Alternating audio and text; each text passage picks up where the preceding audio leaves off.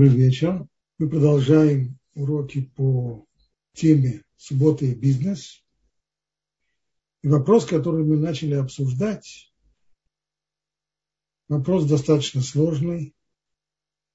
Есть ли какие-то пути уменьшить возможные, возможный ущерб, который может быть причинен еврею вследствие того, что он прекращает работу в субботу. Проблемы, безусловно, существуют, производительность труда снижается, люди обращаются к конкурентам, когда наталкиваются на закрытую дверь в субботу. Так вот, есть ли возможность каким-то образом минимизировать ущерб и постараться выстоять в очень тяжелой конкурентной борьбе. Вот вопрос, который мы обсуждаем, и сегодня второй урок. Хотел бы я сначала, как обычно, коротко напомнить содержание предыдущего урока, иначе нам достаточно сложно будет работать по вопросам, которые я хотел бы обсуждать сегодня. Итак, краткое содержание предыдущей серии. Быть может, решение вопроса таково. Есть же не евреи, которым не заповедано соблюдать субботу. Так может быть, нет необходимости останавливать бизнес евреев в субботу, только нанять не евреев, которые будут работать, и бизнес будет продолжать работу. Это не решение вопроса, и вот почему. Еврей не имеет права поручать нееврею совершать в субботу те действия, которые сам он не может совершать по закону. Почему? В Аллахе действует такое правило. Шлухо адам кимото, что означает посланник человека, как он сам. То есть, если мы поручили кому-то сделать что-то, то то, что этот человек сделал, результаты этого действия относятся к нам, как будто бы мы сами их сделали. Стало быть, если еврей поручает не еврею пахать его поле в субботу, то тем самым он нарушает запрет, ибо согласно этому принципу посланник человека, как он сам, это все равно, что еврей сам бы пахал это поле, чего делать в субботу нельзя.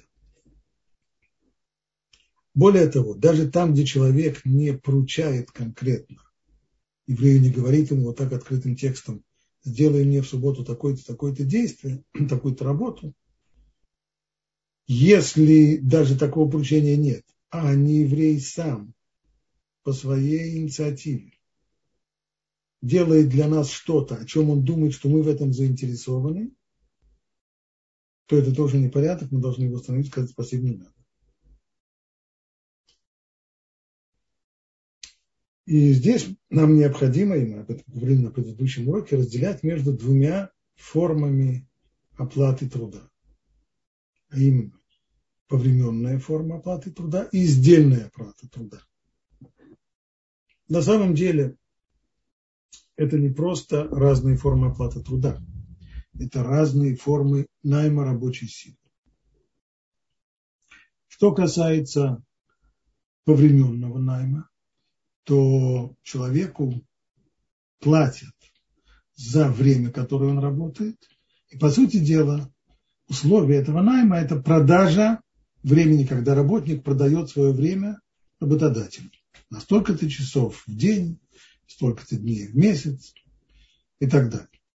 Поэтому, поскольку время это продано работодателю, если работодатель еврей держит вот такого повременного работника не еврея, то тот работает на еврея, он продал ему свое время. И стало быть, все, что делает такой работник, относится к еврею, поскольку, в принципе, он сейчас работает, если сегодня суббота, и он работает в субботу, то он действует по поручению еврея, хотя это поручение не будет высказано. Но сама форма найма, тем, что он продал свое время, и в том числе субботнее время он тоже продал, тем самым оно говорит, что работает человек по поручению своего работодателя.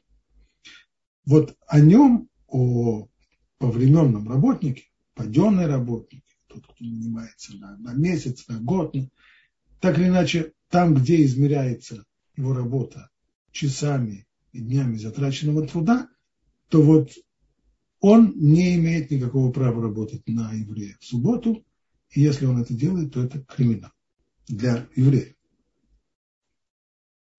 Но если еврей заказывает какую-то работу сдельщику, то ведь он не указывает ему, когда работать. Сдельная оплата труда – это, по сути, второй способ найма, при котором работник не продает свое время, он остается хозяином своего времени. Он просто обязуется выполнить какую-то работу в определенный срок. И заказчик-то платит ему не за затраченное время, а за полученное, за сделанное изделие или услугу. При сдельной форме труда, если человек, который принял заказ, скажем, столяр, который принял заказ сделать для нас платяной шкаф, мы договорились о цене, а потом он придет и скажет, знаете, я затратил на этот шкаф уйму времени, поэтому заплатите мне больше. Я могу выразить ему свое сожаление, но договор дороже денег. Я не оплачиваю время, я оплачиваю изделие. Стало быть, если издельщик по своей инициативе решает, что он будет работать в субботу, а в воскресенье будет отдыхать, то это его дело. Я ему не поручал работать в субботу. Я ему сделал заказ и дал ему срок, который нужно, который я хочу получить этот заказ. А уже когда работать, когда отдыхать, это он сам выбирает. Я не просил его работать в субботу. Все, что я ему сказал, вот я к такому-то дню хочу получить этот самый шкаф. Стал быть, в принципе, то, что если я заказал ему этот шкаф, и проходя по улице в субботу, идя из синагоги домой, вижу, что этот столер работает, и может быть, вполне это может быть, работает он над моим шкафом, я не должен ему делать замечания, и не должен просить его прекратить. Это его выбор, он работает в данный момент ради себя. И не по моему поручению. То же самое можно сказать по поводу упомянутого в Талмуде издольщика. Или, то есть аренда, что такое издольщик? Издольщик – это такой арендатор, который расплачивается с хозяином земли долей собранного урожая. Если хозяин земли замечает, что тот работает в субботу, он не обязан делать ему замечание и просить прекратить, потому что в данный момент человек работает на себя ради своей доли в урожае. Когда ему работать, когда отдыхать, это его выбор землевладелец не устанавливает ему рамки и не требует от него работы в субботу, да ему вообще-то и дела до этого нет, работать на субботу нет, не будет работать на субботу, так будет работать в воскресенье или наоборот. Это вопрос, это вопрос, который совершенно не касается хозяина земли. Поэтому э, подобного рода аренда разрешена. И это не только аренда земли, э, земли из хозяйственных угодий, но и других вещей. По той же самой логике и по той же самой причине можно сдавать в аренду кафе или магазин, который принадлежат евреям, потому что арендатор здесь не является работником еврея, он не работает по его указке, он хозяин сам себе, только, конечно же, нельзя в договоре об аренде включить пункт, по которому кафе или магазин обязаны быть открытыми в субботу. Потому что тогда выясняется, что, что хозяин этого помещения, хозяин кафе или хозяин магазина требует от еврея, чтобы тот работал в субботу, а это уже исключается точно так же, как по отношению к повременному работнику, потому что это уже его поручение еврея. Но если такого пункта нет, то, безусловно, можно сдавать свой бизнес в аренду не еврею, а тот уже будет работать, когда ему захочется. Это его дело, это не наше дело. Вместе с тем мы упоминали еще есть случаи, в которых Талмуд не разрешает сдавать свой бизнес в аренду. Конкретный пример, который упомянут в Талмуде, это аренда бани. Почему именно аренда бани? Чем баня провинилась? Ну, во времена Талмуда не было такой практики сдавать баню в аренду, а в основном, если кто-то э, не сам грел воду в этой бане, то это делал при помощи наемных работников, э, которым платил повременную плату. Отсюда опасение того, что если люди будут видеть, как еврейская баня работает в субботу, то они будут подозревать, что хозяин нанял наемных работников, паденщиков, и их трудом баня и работает. То есть будут его подозревать. Этот запрет называется марит айн, то есть буквально то, что видно глазу. Суть его сводится к тому, что мы должны себя вести таким образом, что даже тогда, когда мы про себя-то знаем, что мы не нарушаем никакого запрета, как в данном случае, когда человек сдал свою баню в аренду не еврею, но люди могут подозревать в данных обстоятельствах, нас будут подозревать, что мы делаем что-то запрещенное, то нам следует от этого отказаться. Вот почему из-за этого запрета Марит Айн, что это выглядит так, что приводит к подозрениям, из-за этого мудрецы запретили сдавать баню в аренду. При всем при том есть исключения, тоже мы упоминали это исключение. Есть случаи, в котором, несмотря на Марит Айн, несмотря на то, что вполне могут возникнуть подозрения, мудрецы не запретили этой аренды. О чем идет речь? Мы говорили про откупщиков. Откуп – это практика средневековая, когда, скажем, человек брал на откуп сбор налогов или сбор таможенных пошлин, то есть он обязывался уплатить какому-нибудь герцогу или королю определенную сумму в казну, вне зависимости от того, сколько таможенных сборов он сумеет собрать. Но и здесь возникает серьезная проблема в субботу, поскольку если таможня будет закрыта в субботу, то все же будут провозить свои товары именно по субботам. И это может привести откупщика к тому, что он разорится, потому что в казну-то он должен деньги платить в любом случае. А денег он заработать достаточно не сумеет, чтобы расплатиться, потому что народ начнет только по субботам ходить по этому мосту, где он сидит со своей таможней. Вот отсюда мудрецы для того, чтобы спасти откупщика от разорения, довольно, довольно вероятно, разрешили ему, вопреки запрету на Рейтайн, разрешили ему на субботу сдавать свою, свой бизнес, вот эту таможню в аренду. Хотя люди могут подумать, что не еврей, который сидит сейчас в э, таможенной таможне, он наемник еврея, которого тут нанял на основе паденной платы, но пусть думают, хотя в остальных случаях нам это должно мешать, если о нас подумают, что мы нарушаем закон, и следует избегать так, такого. Но здесь раввины разрешили, потому что это грозит, потому что если опасаться этого запрета, Маритаем видение глаза, то это вполне может означать разорение для откупщика. Значит, получается, что в тех случаях, когда речь идет о материальном ущербе, я подчеркиваю, разорение, материальный ущерб, это не значит снижение заработка. То есть там, где человек э, посчитал, что из-за того, что он соблюдает субботу и закрывает свой бизнес в субботу, у него э, снижаются его доходы, это недостаточная причина, чтобы разрешить здесь этот запрет Маритай. Человек, который владеет магазином, или магазине э, вывеска Рабинович и, и сыновья Рабинович компания или черт И в любом случае все знают, что это еврейский магазин. И он сдает его на субботу в аренду не еврею.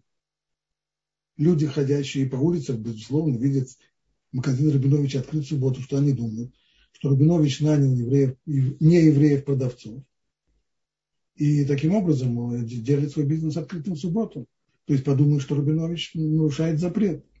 Так вот, в обычной ситуации, даже если в результате того, что Рабинович закроет свой магазин по субботам, его доходы снизятся, конечно, снизятся, и это нормально. Суббота требует жертв, безусловно. Это не причина, чтобы, чтобы сдавать свою, свой бизнес, свой магазин в аренду.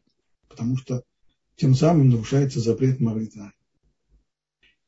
И только там, где закрытие бизнеса по субботам приведет к серьезному ущербу, то есть ущерб это значит у человека не просто снизится его доходность, а его имущество уменьшится в результате, и будет даже опасение банкротства. Вот в этом случае мудрецы разрешали сдать свой бизнес в аренду на субботу. Но и это разрешение серьезно сузил Рамойши Штернбух, один из э, крупнейших и старейших э, авторитетов Аллахи нашего поколения. Он в своей респонсе пишет, что из, э, из печального опыта многих общин выясняется, что когда дается такое разрешение, то оно приводит в конечном итоге к серьезному пренебрежению законов субботы, и поэтому в обычной ситуации он не дает такого разрешения. Есть только один случай, в котором он дает, а именно люди, которые только что начали соблюдать субботу, и для них, если в результате этого они понесут убытки, это будет непреодолимым препятствием, вот для них он разрешает вот этот вот выход, а именно сдать, сдавать, сдавать свой бизнес в аренду на субботу нееврею.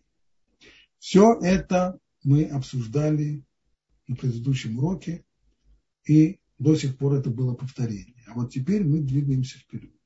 Так, тема сдельщика. Работа сдельщика. Мы уже говорили, что разница между повременной формой оплаты труда и сдельной в том, что повременная оплата и повременный такой наем работника нееврея в субботу запрещен, а со сдельщиком должно быть разрешено. То есть мы можем заказать сдельщику какую-то услугу, получить от него, или какой-то товар, пошить нам костюм, э, столеру сделать э, платяной шкаф или еще что-нибудь. И вроде бы все хорошо, мы не должны оговаривать с ним, чтобы он не работал в субботу. Но здесь вот мы должны прибавить еще одно э, условие. А именно, все это разрешено только при условии, что еще до начала работы со сдельщиком договариваются о его оплате, сколько он получит. Почему? Почему это необходимо? На чем основано, еще раз, э, основано разрешение заказывать сдельщику какую-то работу, несмотря на то, что тот будет работать в субботу. Мы заказываем шкаф. Когда мы это делаем, мы никоим образом не указываем сдельщику, когда работать, когда отдыхать. Он сам это выбирает. Нам совершенно все равно, будет ли он работать над нашим шкафом в субботу или в воскресенье. Это его выбор. Мы ничего не просили его. Он в отношении того, что он сейчас работает в субботу, он не наш посланник. Он делает это на свой, по своей инициативе, на свой страх и риск. Однако остается другая проблема. Если мы не договорились с ним о цене, то как, так, так как он сам воспринимает это, то он работает на нас. Думая, что мы заинтересованы. Вот где он сейчас в субботу достает свои инструменты, свой рубанок и начинает работать. И в его восприятии он работает для нас, и мы, увидя, какой хороший шкаф он сделает, мы захотим ему заплатить. И получается вроде бы, что он работает на, за, для нас, а это уже неправильно. Он должен работать только для себя и на себя. Поэтому мудрецы и сказали, что необходимо договориться с ним заранее, что сумма, которую мы тебе выдали, я заказываю тебе шкаф, сделать это к такому-то дню и договориться о цене, которую мы заплатим за этот шкаф. Вот с того момента, как цена оговорена, сдельщик уже работает не на меня, а на себя. Ради той суммы денег, о которой мы договорились, ради нее он работает. И тогда все в порядке. Он сам выбирает время, когда ему работать, когда ему отдыхать. И делает он все это для себя. Стало быть, когда мы соблюдаем вот это вот условие, то есть оговариваем плату, которую мы заплатим сдельщику, оговариваем до того, как он начинает работать, то с этого момента мы можем заказывать самые различные товары и услуги сдельщикам, не оговаривая с ними, чтобы они не работали в субботу. Это их дело. Но, но, здесь еще одно но. Сроки поставки этого товара должны быть такими, чтобы принципиально можно было бы закончить производство этого изделия, работая только по будням. Но если сроки сжаты, и никак нельзя в будние дни закончить эту работу, и единственная возможность закончить ее в срок это только работая и в будни, и в субботу тоже, вот тогда уже заказывать товар на таких условиях нельзя, даже если мы заранее оговариваем заработную плату. Ну, потому что подобного рода заказ это все равно, что сказать человеку э, работать в субботу. И тогда он уже наш посланник, нами уполномочен. И тогда все, что он сделал, списывается на наш счет. Если все же сроки нас поджимают, и необходимо все-таки нам получить этот товар как можно скорее, тогда есть одна единственная возможность разрешить такой заказ. А именно, если у производителя есть достаточно большой сток в его складах подобного товара, что в принципе если он не успеет его сделать мне, он может дать мне его из. А то, что он сделает сейчас в субботу, работая в субботу, он сможет это отдать другим заказчикам. Тогда я могу заказывать ему и с, в такие сжатые сроки, в которые невозможно сделать мой заказ, не работая в субботу. Но если этого нет, если у него достаточного запаса товара нет, и ему приходится в любом случае производить заказанное мной изделие, и если не работая в субботу, он не успеет к назначенному мной времени, тогда такой заказ делать нельзя. Еще пример, когда нельзя заказывать сдельщику работу вследствие сроков. Скажем, человек, у которого испортился компьютер, и в пятницу второй половине дня, уже совсем недалеко до, незадолго до начала субботы, он привозит этот компьютер мастеру и просит его починить, когда он нужен, чтобы был готов, в Муцей Шаббат. Это все равно, что попросить человека работать в субботу. Хотя он не говорит такими словами, но сам тот факт, что он привез его в Эрев Шаббат и просит, чтобы на исходе субботы было готово, это поручение работать в субботу. Поэтому это исключается. Так делать нельзя, несмотря на то, что оплата здесь сдельная, не почасовая, а сдельная. И плата за, за ремонт оговорена заранее. При всем при том, в пятницу это делать нельзя. Ну а если плата заранее не оговорена, а говорится, посмотрим, сколько это будет стоить, то тогда, очевидно, нельзя оставлять ему эту работу на субботу, даже если у него будет э, эта возможность сделать это и в будние дни.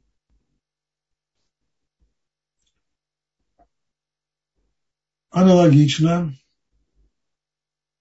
если еврей хочет, чтобы его офис был открыт в субботу,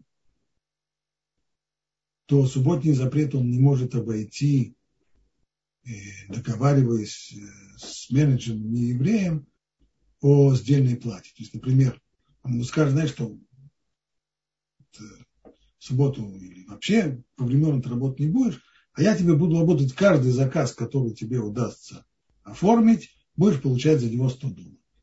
Отдельная оплата. За каждый заказ 100 долларов, они твои. Но если говорить, что при этом ты будешь работать и в субботу тоже, получая сдельную плату, делать этого нельзя. Хотя условия оплаты сдельные, Хотя оговорено, сколько денег будет человек получать, все оговорено, и все нормально. Но поскольку выражено здесь желание, чтобы продолжал работать и в субботу, то это исключается. Это уже криминал, делать так нельзя. Ибо в таком случае, работая в субботу, даже сдельщик становится посланником хозяина и работает от его имени и по его поручению.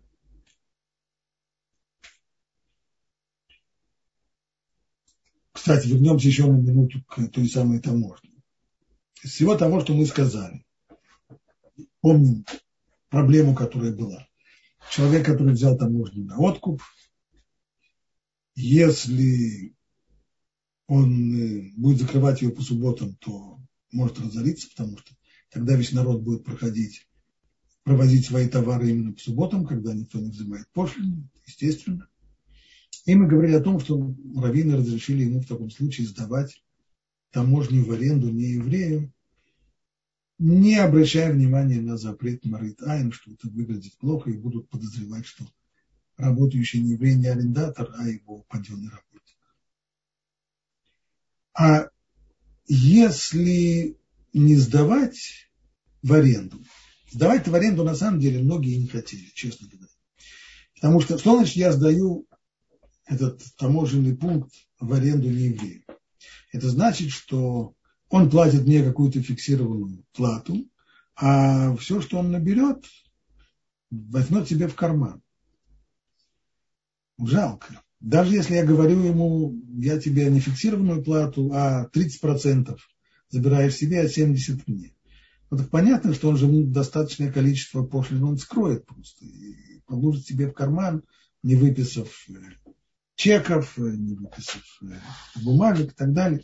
Поэтому люди не очень хотели это делать. А вот если мы скажем по-другому, давай так, за каждый, за каждую взятую пошлину, там, вот за каждые 100 дукатов, которые ты наберешь, я тебе плачу за них 30.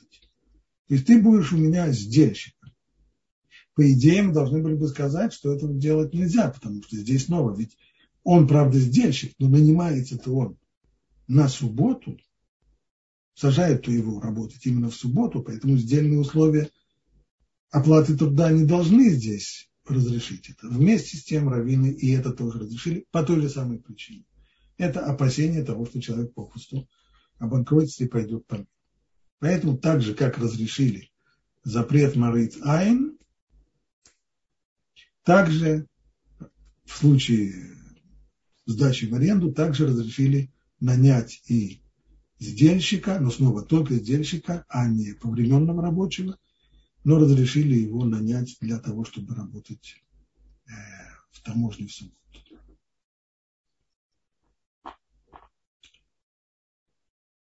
Из всего того, что мы говорили, напрашивается вывод, что если я строю себе дом, я нанял подрядчика. Понятно, что с подрядчиком условия оплаты труда не повременные. Это не повременная заработная плата, а это сдельная. Мы с ним сели, договорились и подписали с ним договор, по которому за такую-то сумму денег он обязуется построить мне дом в такое-то время. Должен ли я включать в договор пункт о том, чтобы он не работал в субботу? Всего того, что мы говорили, по идее, нет. Он сдельщик. Я не указываю ему, когда работать. Я ему только указал крайний срок, когда нужно сдать, когда я хочу получить ключ. И он сам будет выбирать, в какие дни работать, в какие дни нет. Да, но мы забыли, что есть здесь еще проблема Маритайн. Как это выглядит? Выглядит ужасно. Дом еврея строится в субботу. Еврей строит себе дом в субботу. И многие будут подозревать, говорит Талмуд, что еврей нанял себе рабочих, рабочих, которые, которым платят повременную рабочую, заработную плату, чтобы они им устроили дом. И из-за этого запрета, который во времена Талмуда был совершенно очевиден, потому что тогда не было принято нанимать подрядчиков, тогда в основном строили при помощи паденных рабочих.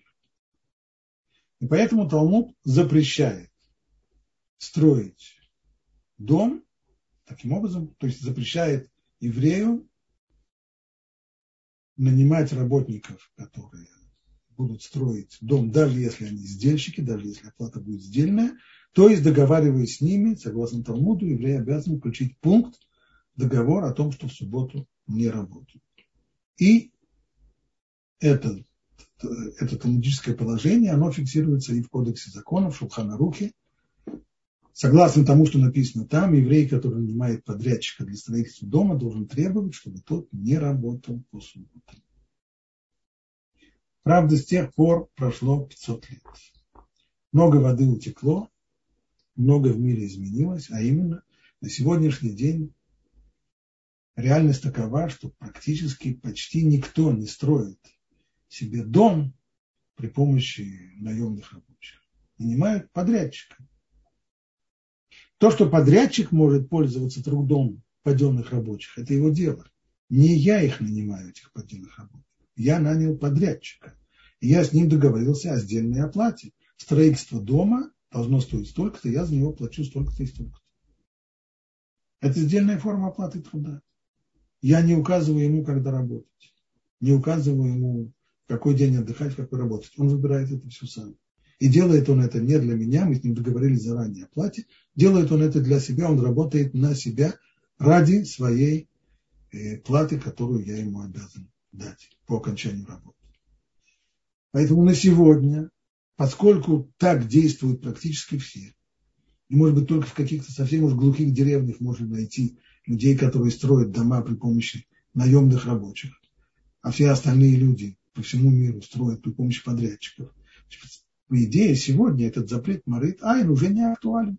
Сегодня никто не станет подозревать, что еврей нанял себе паденных рабочих, чтобы они устроили дом. Нонсенс. Значит, по идее, закон должен был бы измениться. И то, что написано в Шулханарухе, на сегодняшний день должно быть бы уже не актуальным.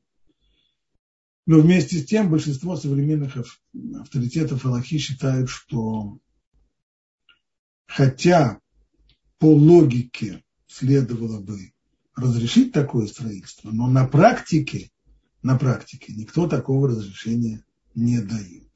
Почему? Дело в том, что очень много изменилось не только в том, каким образом строят дома.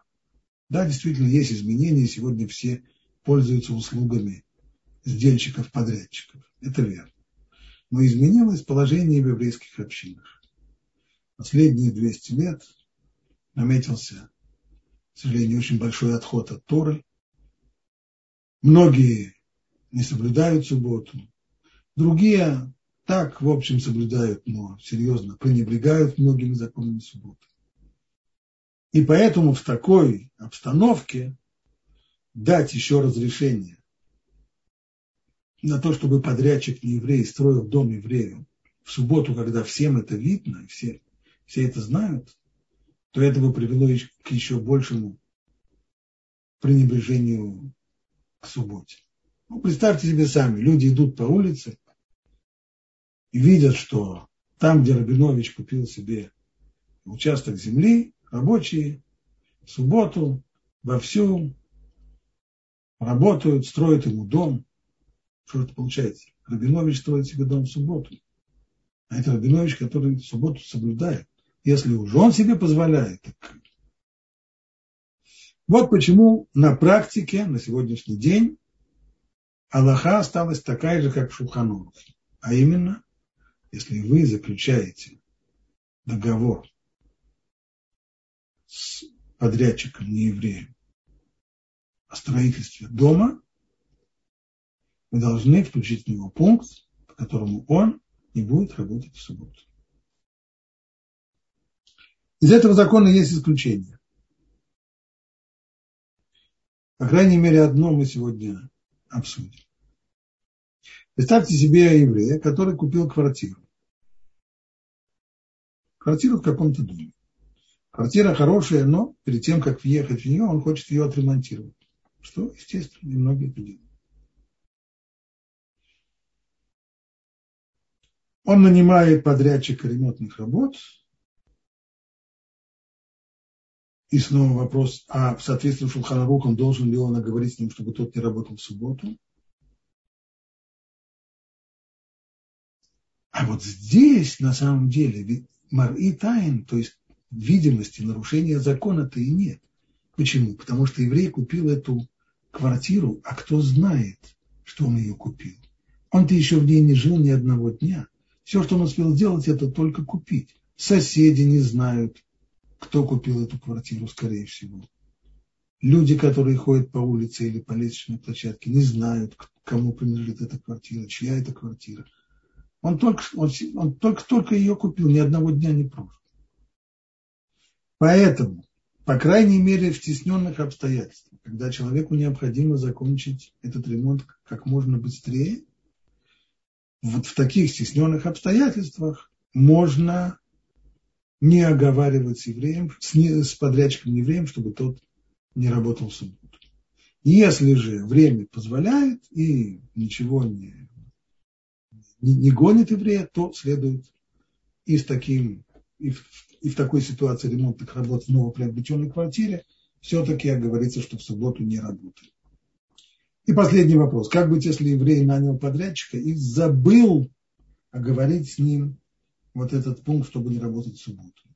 В этом случае он должен употребить все средства на то, чтобы прекратить работу в субботу, и если подрядчик потребует возместить ему ущерб материальный, выплатить ему какую-то неустойку из того, что ему придется простаивать в субботу, нужно ему это заплатить.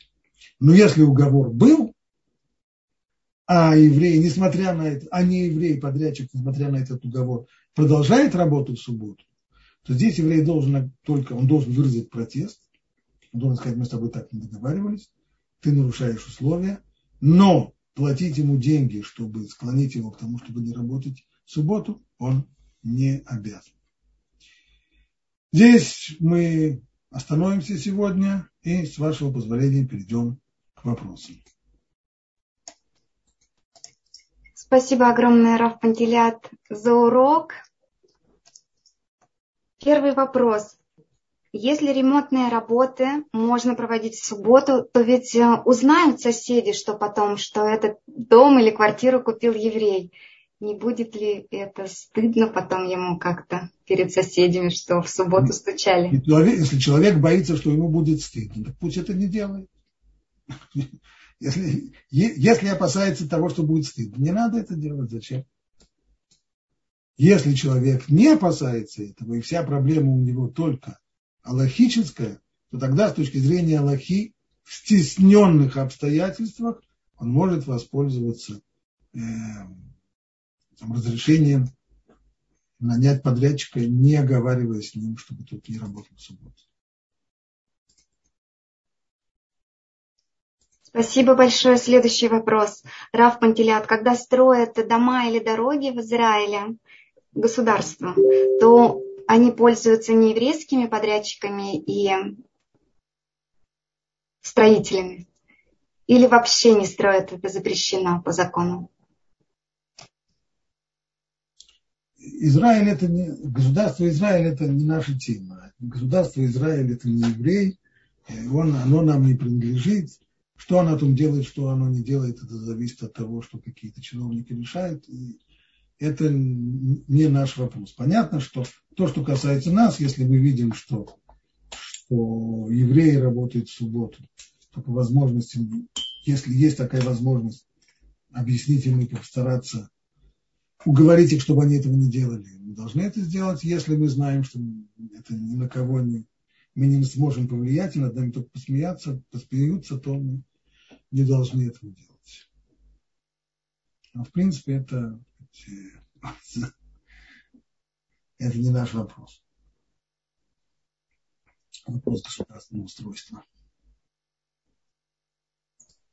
Иногда требуют э, э, некоторые районы, вот, допустим, хотят построить поезд через какой-то город, говорят, что, пожалуйста, не стройте в субботу. И прислушиваются Иногда, иногда прислушивается, иногда нет. Все, все зависит от конкретной, от конкретной ситуации. Следующий вопрос. Нужно ли составлять договор между евреем и неевреем, если они партнеры в бизнесе, или только устно оговариваются? Э, давайте так. Партнер, э, совместные предприятия еврея и нееврея – это тема следующего урока. И мы эти вопросы достаточно подробно будем объяснять, обсуждать на следующем уроке. В принципе, любая договоренность, как письменная, так и устная, она удовлетворяет с точки зрения Аллахи. В том числе договор между, между партнерами.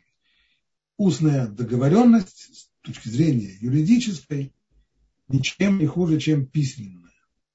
Другое дело, что в суде очень часто бывает, что человек говорит, а я ничего не начинает врать, поскольку нет документа, он может собрать и сказать, что угодно. Это другой разговор. Но с точки зрения обязанности э, моральной, которая, которую создает договор, то договор устный не менее строг, чем договор письменный.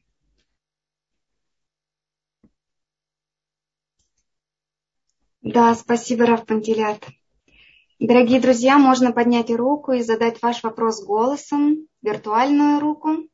Сейчас следующий вопрос из YouTube канала Толдот. Можно договориться, чтобы строительство было только в воскресенье-четверг?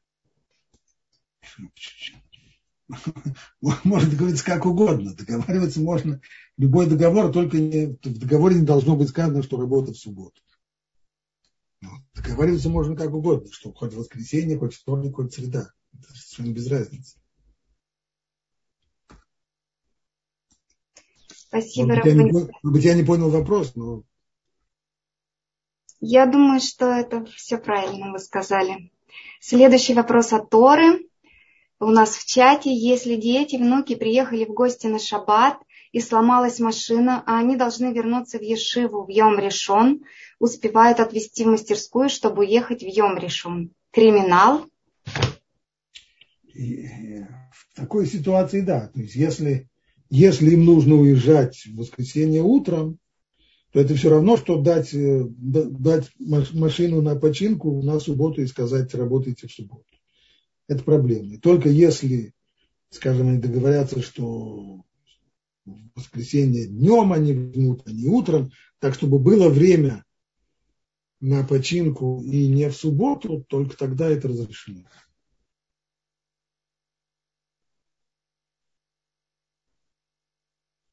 Спасибо. Следующий вопрос. А если я не успел оплатить сдельщику и не оговорил цену, это тоже неправильно нет необходимости оплатить ему заранее, наоборот, заранее никто никому не платит.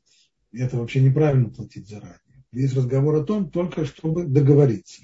Тот, кто не договорился заранее, в тот момент, когда вспомнил, что он не договорился, должен побыстрее постараться договориться, чтобы, чтобы в субботу не работал. И если подрядчик говорит, ну, мы, с тобой так не договаривались, а теперь ты мне тем самым э, приносишь ущерб, то нужно с него постараться уломать или, по крайней мере, сказать, хорошо, этот ущерб я покрою из своего кармана.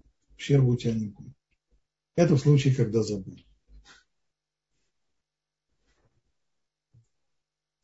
Следующий вопрос. Если деньги принесли в субботу, как э, поступить с этим? Допустим, арендатор, а мы не успели предупредить. Ну, сказать ему, пожалуйста, сегодня суббота, сегодня я деньгами не занимаюсь, если будет несложно, принесите, принесите по истечению субботы или сегодня вечером, либо завтра и так далее. Человек говорит, никак не могу, только сегодня. Ну, есть такая старая цитата из советского фильма «Положите на комод».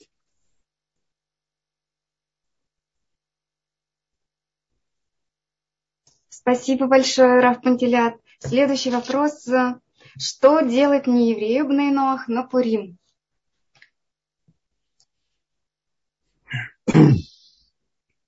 Что делать на Пурим? Нет никаких э, правил, которые не позволяли бы делать э, того, что делают евреи. Можно, можно слушать Мегилу, можно, можно участвовать в в Сеуде можно, можно даже выпивать. Нет, э, можно участвовать по, по желанию во всех, э, во всех пунктах программы Пурима.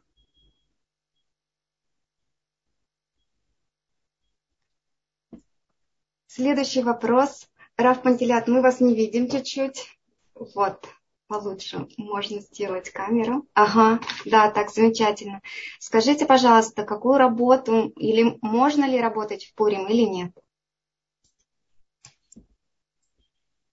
В Пурим нет запрета работать, но известно, что написано, что тот, кто работает в Пурим, от этого Симан Браха, то есть э, от этой работы он не, не выиграет. Но в любом случае, если это, если это работа такая, которая, если ее не сделать, будет от нее материальный ущерб, тогда это можно делать.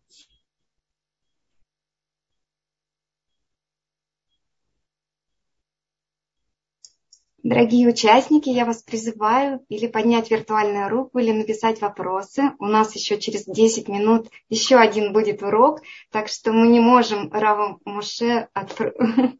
просто отпустить. Еще 10, 10 минут. Или Рав Пантелеат, если, если возможно, может быть еще одну Аллаху. Как, э, как говорила моя старая преподавательница математики, когда вопросов нет, это значит, либо все ясно, либо ничего не ясно. Да.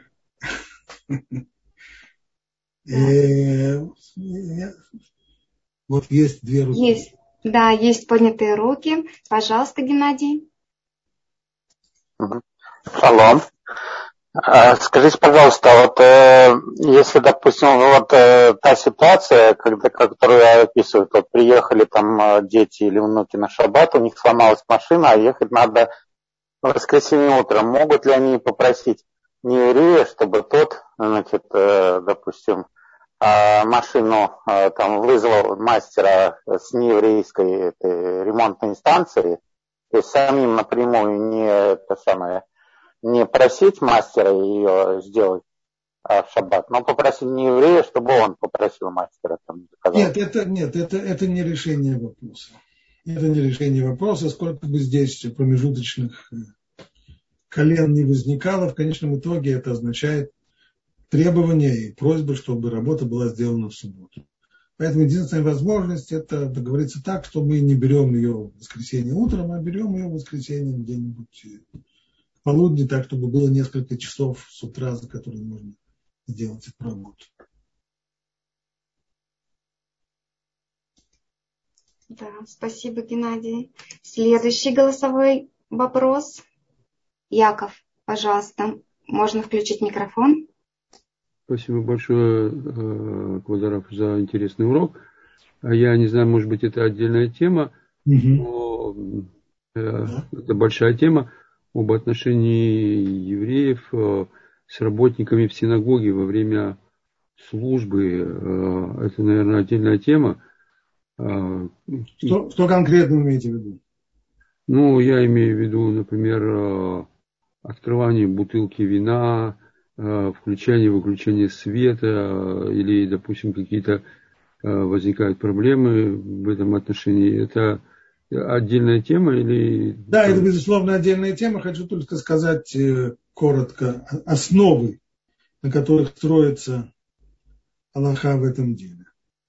Значит, э, как мы уже говорили, поручить не еврею сделать что-то, что еврею запрещено в субботу, это запрещено.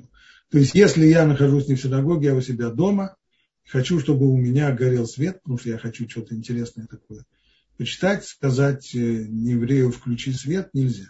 Даже если сказать это вежливо, включите, пожалуйста, свет, если вам. Исключение, да, исключение составляет случай, в котором человек это делает для себя. То есть, когда не еврей хочет сам что-то почитать и включает для себя свет, то я не должен ему препятствовать, пусть включает. Есть исключение из этого, из этого правила. А именно, когда мы хотим попросить нееврея сделать что-то, что запрещено только мидарабанан, то есть постановлением мудрецов, и нам это нужно для исполнения мецвы. Вот здесь определенные действия в синагоге, которые нужны нам для того, чтобы молиться, может быть э, разрешено сказать не еврею сделать. Но здесь нам уже придется проявить все наши знания для того, чтобы решить, какое действие это запрет Торы, о чем нельзя его просить, а какое действие это запрет мудрецов, о чем его можно просить. А для этого хорошо надо, надо знать э, Аллаху. В принципе, для того, чтобы не путаться в таких вещах, а здесь ошибиться и наломать дров, очень, очень просто. Поэтому желательно, чтобы свет в синагоге э, регулировался при помощи реле времени. В тот момент, когда вы подключили реле времени, не нужно никакого не еврея, чтобы он включал свет и выключал свет. Реле времени само включит и само выключит. А это уже это желательно, чтобы не заходить вот в такие вопросы, сложные и трудные. Здесь много-много-много-много деталей. Есть ситуации, в которых это будет разрешено, есть ситуации, в которых будет запрещено, есть ситуации, в которых даже если он сам это будет делать, ему никто не говорит, нужно будет протестовать, а есть ситуации, в которых нет. Это много-много-много сложных, достаточно и сложных правил с большим количеством подробностей. Поэтому, если можно избежать этого, следует так делать. Реле времени стоит недорого. Пригласить электрика для того, чтобы он поставил, поставил его на центральный щит. Это тоже не такие большие деньги. Синагога может себе позволить э, такой, такой расход. Я понимаю, что в основном здесь нужна предварительная работа с нееврейским человеком. Но вот сталкивается вопрос – бутылка вина принести, открыть, открыть может только еврей, в субботу уже нельзя открывать. Вот. Зависит, а, или, какое допустим, вино, зависит, как, нет, стоп, стоп, зависит какое вино. Кидушное, кидушное вино. Если это вино с обычной пробкой, то нет никакой проблемы его открыть. Если это, если это вино, которое закрыто пробкой из э, металлической пробкой, тоже есть способы, в которым еврей это может сделать, а именно пробив дырку в нем и потом его открыть. А дальше будет действовать правило, что то, что еврей может сделать разрешенным образом, то можно сказать не еврею сделать, не указывая ему, каким образом это сделать. А сделать это разрешенным или запрещенным образом, это он уже выбирает на свой, на свой страх и риск. Но другое дело, что вы залезаете здесь в совсем неприятную историю, куда более неприятную. Потому что если еврей, не еврей открывает бутылку вина, то в целом ряде случаев это вино потом нельзя будет пить. И нам нужно будет выяснять, а что это за вино, а как он открыл, а как он его нес и так далее, и так далее. И только если это вино вареное, вот тогда мы скажем, что ну, ничего не случилось. А если вино не вареное, то это уже совсем, а даже пастеризованный э, виноградный сок, это совсем, совсем непросто что можно дать нееврею открывать это вино. Так что куда лучше открывать бутылку, пусть еврей открывает бутылку вина. Снова, если это обычная пробка, то вообще нет никакой проблемы его открыть. А если это, если это пробка металлическая, которая отделяется от кольца внизу, то есть разрешенный способ пробить в ней дырку, и тогда можно открывать. Для Если зимой, зимой бывает э, очень холодно, батареи людям холодно. Вот здесь, да, здесь, вот здесь, а, вот здесь. Или, вот, допустим, жарко летом, чтобы здесь, форточку открыл. Здесь все, форточку можно открыть. Вот здесь вот, снова я немножко забегаю вперед, но здесь у нас есть еще одно правило, что можно попросить нееврея сделать запрещенное в субботу действие для больных людей. А поскольку холод зимой он приводит к тому, что люди простужаются и болеют, не нужно доходить до того, чтобы болеть, а мы, мы Аллаха воспринимает любого человека как потенциально больного по отношению к холоду в субботу, поэтому можно сказать не еврею включить отопление. И это не только в синагоге, но и у себя дома тоже. Потому что в холодную зиму, я представляю себе, что речь идет про европейскую зиму, не, не про зиму где-нибудь э, близко к экватору. А зима в Европе, это, безусловно, холодно, это, безусловно, можно простудиться и заболеть. И в данном случае можно попросить об этом не еврея открытым текстом. открытым или косвенным лучше? Можно, или... можно, прямо, можно прямо открытым текстом. Спасибо большое. С праздником. Пурим Самеах. То, я думаю, что на этом мы можем вполне завершить наш сегодняшний урок. Всем Пурим Самеах. Дай Бог, чтобы мы в этот Пурим услышали только добрые вести. В особенности не будем забывать молиться за евреев Украины, которые оказались в очень тяжелом положении. Будем помнить о них. И дай Бог, чтобы Шнишма Псуротова, чтобы услышали мы хорошие вести. Спасибо всем за внимание.